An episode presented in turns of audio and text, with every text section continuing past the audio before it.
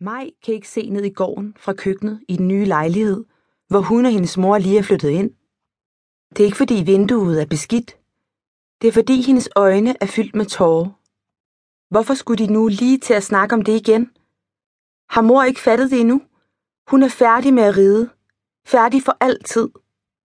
Maj, jeg ved, hvor svært det er, siger mor og rækker mig hendes tekrus, som hun lige har fisket op af en flyttekasse.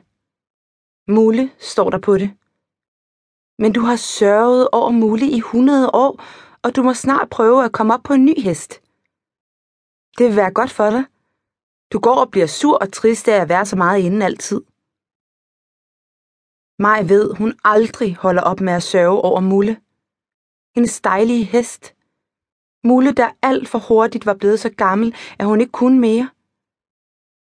Mulle fylder stadig hele hendes hjerte. Der er ikke plads til andre. Mor, der sker så meget lige nu. Flytning og det hele, siger hun og hælder varm te i kruset. Jeg skal ikke på rideskole, forstår det nu? Jeg kan måske begynde til klaver eller noget.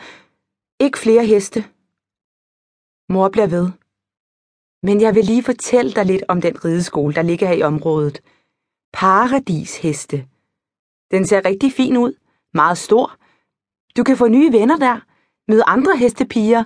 Andre heste. Nej, mor. Der er altså kun én hest for mig i paradis.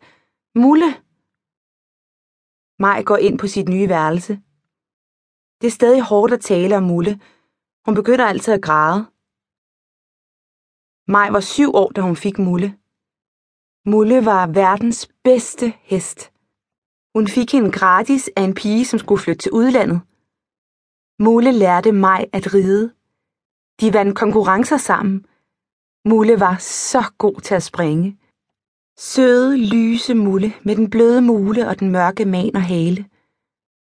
De tog på dejlige skovture, badede i havet, lavede cirkustricks. Når Mulle lå og hvilede sig i solen, lå Maj hos hende. De var altid sammen, og de skulle have haft mange år sammen, hundrede mindst, men de fik kun tre. For pludselig en dag fik Mulle ondt og var træt og trist. Det var fordi hun var gammel, sagde dyrlægen.